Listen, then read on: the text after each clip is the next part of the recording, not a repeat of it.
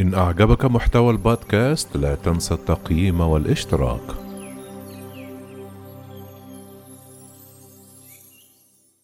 اكتظاظ بمرضى كوفيد 19 في مستشفيات تونس واللقاح يتأخر.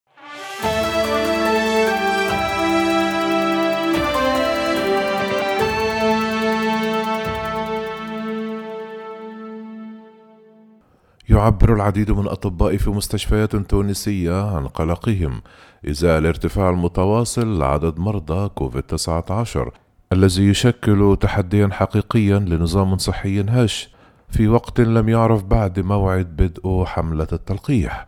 وتقول طبيبة الإنعاش في البداية كنا نخاف على أنفسنا وعلى عائلاتنا.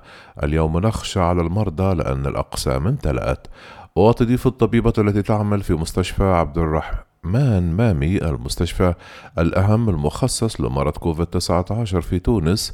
18 سريرا تشتغل بشكل متواصل منذ كانون الأول ديسمبر المنصرم يمكن أن يقضي المرضى 42 ساعة في انتظار سرير إنعاش دون جدوى وللأسف هناك من يتوفى في قسم الإنعاش.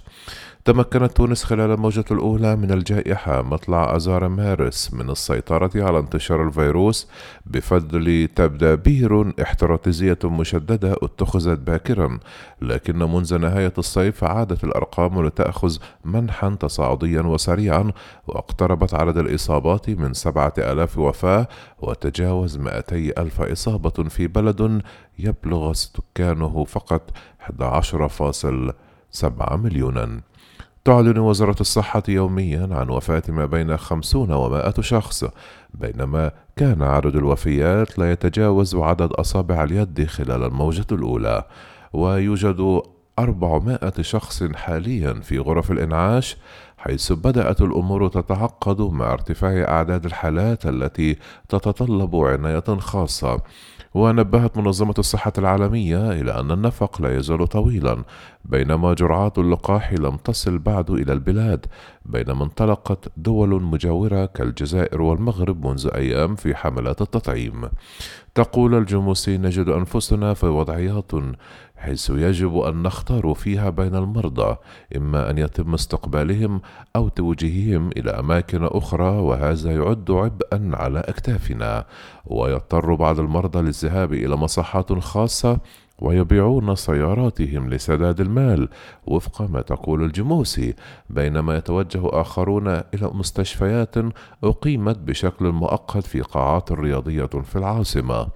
وتشير الطبيبة جليلة بن خليل العضو في اللجنة العلمية لمكافحة الوباء أن عدد أسرة الإنعاش ارتفع من 96 إلى 350 سريرا.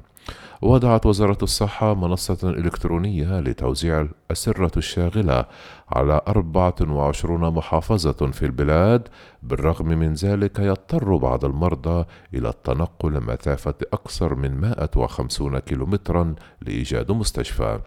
كما وظفت الوزارة 1300 شخص إضافي في قطاع الصحة بعقود على سنة في محاولة للتخفيف من الضغط المتواصل على الطواقم الطبية. ويتوقع الطبيب الطاهر المستيري الذي يعمل في المستشفى المؤقت الذي تم تركيزه في القاعة الرياضية بمنطقة المنزه في ولاية أريانا بطاقة استيعاب تبلغ 80 سريرا أكسجين و15 سريرا آخر للعناية المركزة. أن يتواصلوا الضغط لكننا بتنا نمتلك التجربة.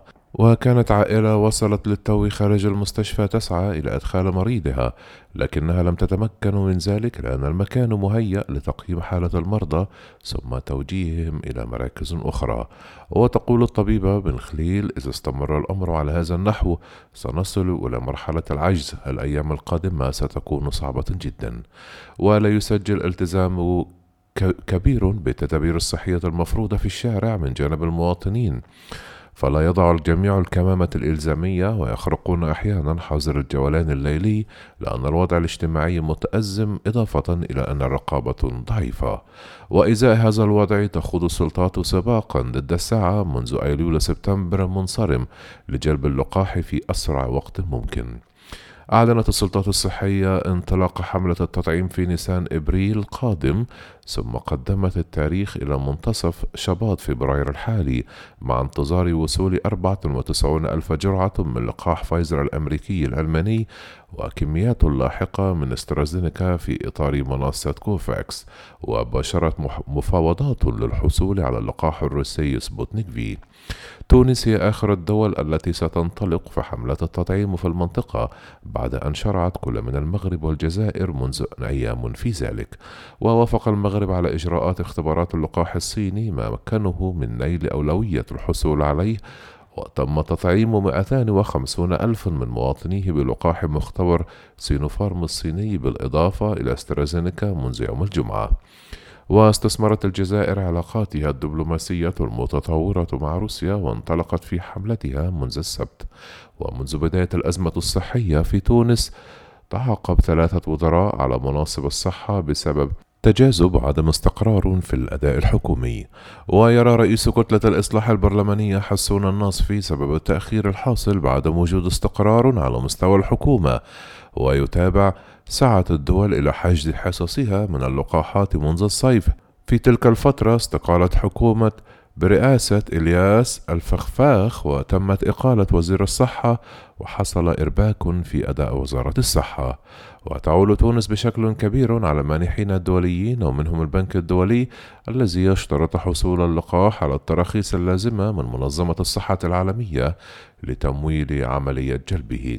وتقول العضو في لجنة اللقاحات في وزارة الصحة أحلام قزازة كان هناك فارق زمني ولا يمكن الحديث عن تأخير مشيرة إلى أن بلادها تعمل على بلوغ هدف تطعيم نصف السكان الكهول مع نهاية العام الحالي.